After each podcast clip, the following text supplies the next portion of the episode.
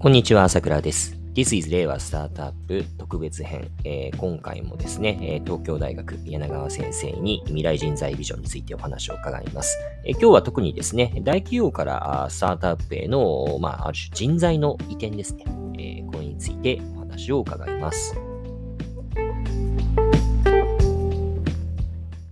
まあ、正直僕みたいに何も関係がないと言いますか、立場のない人間であれば、まあ、好き勝手言えるんですけれども、とはいえそれをじゃあ、あの、ある種政策の実行に少し近い立場で、それに働きかけようとする人が、現実的なあ今の方向感を打ち出そうとすると、やっぱりなかなか、まあ、難しい、いろんな要素を加味しなければいけないんだろうな、というふうには思いますね。で、これがまあ政策上のまあ大きな話ではあるんですけどね。で、まあこういうことをまあずっと言ってきてはいるんですけど、はい。なんていうんですかね、まあ、ここ、まあ、5年とか、もうちょっと前からですかね、大きな変化っていうのは、うんうん、やっぱりその大企業にずっと働き続けるっていうことの限界っていうか、はい、そこの非効率性みたいなことが、やっぱりすごく大きくなってきてる気がするんですよね。そうですね。でそれは、やっぱり一つは、いわゆる年功序列みたいなことは、なんですか、年功賃金ですかね。はい、まあ、はい、えー、年齢が高くなれば給料が上がっていくみたいなことは今はなくなってきて、うん、ある種の実力評価がだいぶ入ってはきてるんだけど、はい、それでも、えー、まあ先ほど冒頭お話にあの挙げていただいたみたいに、例えば20代で役員になるとかですね、はい、30代で社長になるみたいな話は、大企業だとなかなかありえないわけですよね。やっぱ結局は長い出世の階段をじっと我慢して登っていくみたいなことはあるわけですよね。はい。で、その間のその非効率性っていうか、もったいなさが大きくって、で、その出世の階段も本当になんか生産性を上げる形であればいいんだけれど、はい、まあ、社内構想に明け暮れとかですね、まあ、上司のご機嫌取りに明け暮れとかね。うんうんうん、なので、まあ、ちょっとやや、まあ、まあ、こういう場所なので、多少言い過ぎてるのを前提でお話をすれば、はい、大企業で今働いてる人って、すごくみんな頑張ってると思うんですよ。はい。あのすごく、ねうん、あの長時間働いてるし、はい、怠けてる人もまあいなくはないんだけど、大部分の人はものすごく一生懸命働いてるんですよ。ええ、ものすごく一生懸命働いてる割には、全体として見ると成果が上がらなくて、うん、それは結局、社内調整とかね、はい、そのその根回し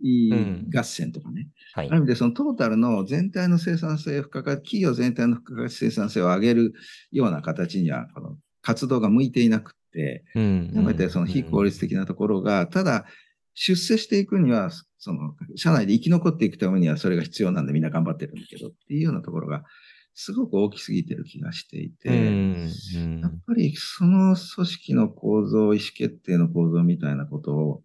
大きく変えていかないと、なかなかこう、今の日本の大企業って、まあ、昔は良かったんだと思うんですけど、そういう組織構造が、そうですね。意味を持った時期はあったんだと思うんですけど、ええ、やっぱり大きく変わってきていて、で、だから今 DX とかっていうのが、まあ流行り言葉になってるじゃないですか。ええ。本当は、その単になんかデジタル活用とかの話じゃなくて、はい。もうちょっと組織の意思決定をフラット化して、うんうん、若い人が、まあ積極的にこう、活動できるような組織に変えていくことが、本来の意味での DX であって、うんうんうん、そこがなかなかできてないっていうのが大きな課題で、なるほど。なので、まあ、大企業で頑張るよりは、スタートアップだとかベンチャーだとか、うん、まあそういうところで、その自分たちのやりたいことを発揮してもらうっていう方が、生産性高いんじゃないかなと。全体、本人にとっても社会にとっても大きなプラスなんじゃないのかなというのは、強くも思ってることだし、まあ、あの、先ほどの経産省の研究会なんかでも、まあ、あの全体の雰囲気としてはやっぱりそういうところの上と大きかったと、ね、う。ん。えーいや、全く、あの、同感ですね。あの、おそらく DX のくだりでおっしゃっていただいたのって、あの、富山和彦さんがおっしゃるところのコーポレートトランスフォーメーション、DX より CX だっておっしゃる話に共通する部分なのかなというふうに思ったんですけれども、私が、あの、感じているのは、まさに今先生からおっしゃっていただいたような、まあ、スタートアップ、これが一種一石を投じる可能性というのがあるんじゃないかなというふうには思っていてですね。うん、まあ、私自身そういうふうに思って携わっています。というのは、あまあ、どうも、まあ、これ、まあ、ある種、典型的な、ある種、まあ、ステレオタイプな、良くない、まあ、日本の大企業ということを想定して申し上げるんですけれども、うん、えー、そこでずっとしがみついているよりも、どうもスタートアップにいた方が、うん、なんていうか、より自分の思っていることを積極的に配信して、生き生き働けるんじゃないかとか、うん、あるいは、あまあ、ワークライフバランスも、実はなんか無駄なプロセスというものが減って、より良いんじゃないか、だとか、うん、あるいは、ともすると、賃金だって案外こっちの方が高いじゃないかっていうような。うん。で実際そういったことが今起こりつつあるわけですよね。まあ、スタートアップに転職した方が実は大企業にずっといるよりも、あれ、賃金高いじゃないかと。でもっと言うと、上場時の、まあ、ストックオプション等々含めて、アップサイドの、えー、可能性もひょっとしたらあるかもしれないって思うと、まあ、普通に考えたらそっちの方がいいんじゃないかなってこと起こりうると思うんですよね。ある種、その民主主義でいうところの足による投票みたいなもので、そこで大企業から優秀な方々が、まあ、スタートアップに民族大移動を起こす。で、スタートアップも当然日本の労働法の枠組みの中にはあるので、えその点においては大企業とあんまり状況は変わらないんですけれども、一方でじゃあスタートアップに、同じスタートアップに一生しがみついていこうということを前提に入る人っていうのはいないわけですから、そもそもやっぱりカルチャーが違うんですよね。うんうん、そこはやっぱり年功序列、終身雇用みたいな、もうそういう文化、世界観とはそもそも違うよねっていう前提のもと、みんな働いている。うん、こういったものがより中心になってくるとですね、えーまあ、そういったスタートアップが増えてくることで世の中変わるんじゃないかなという希望が一つと、もう一つ思うのは大企業側もちょっとこれはもうそもそもシステムとして持たないなと。うん、より優秀な人をつなぎ止めることができないんじゃないかっていったことで、行動変容がひょっとしたら促されるんじゃないかな。こういったことを私個人としては期待しているところです。うん、そうですね。まあ、まさにそうが大事なポイントだと思っていて、まあ、あの、せその、まあ、僕がやってる新しい資本主義実現会議の中でも、やっぱスタートアップ支援みたいなことが、まあ、かなり強く押し出されていて、はい、で、それはもう、おっしゃる通りのようなところがあると思うんですよね。うんうん、で、これも少し、その、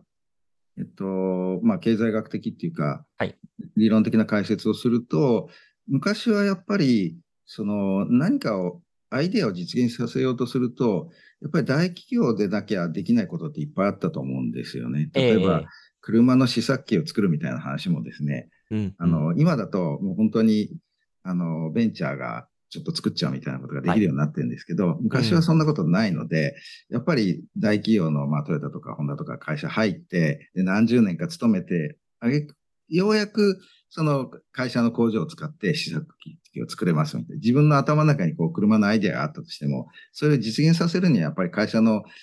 大きなリソースを使うしかなくて、そうだとするとやっぱり何十年か会社の中で汗をかいて実現させるしかなかった、はい、だと思うんですよ。ええ。だから、だから今のやっぱり技術革新の大きなところっていうのは、やっぱり一人一人の頭の中にあるアイディアだとか、やりたいことっていうのを、まあ、小さくてもいいから外に見せることが容易になってきている。はい、それはデジタル技術の発展のおかげだし、3D プリンターだったり、いうようなことの大きなあの発展だったりってあるいはクラウドサービスが出てきたりみたいな、はい、こうその技術革新の方向性っていうのがやっぱり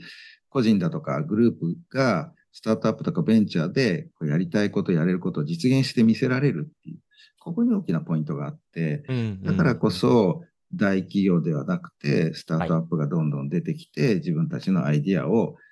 見せていって、で、それも全部が成功するわけじゃないんですけど、その中の、まあ、いくつかが大きく伸びていくっていう、まあ、こういう社会構造でイノベーションを生み出していこうっていうふうに、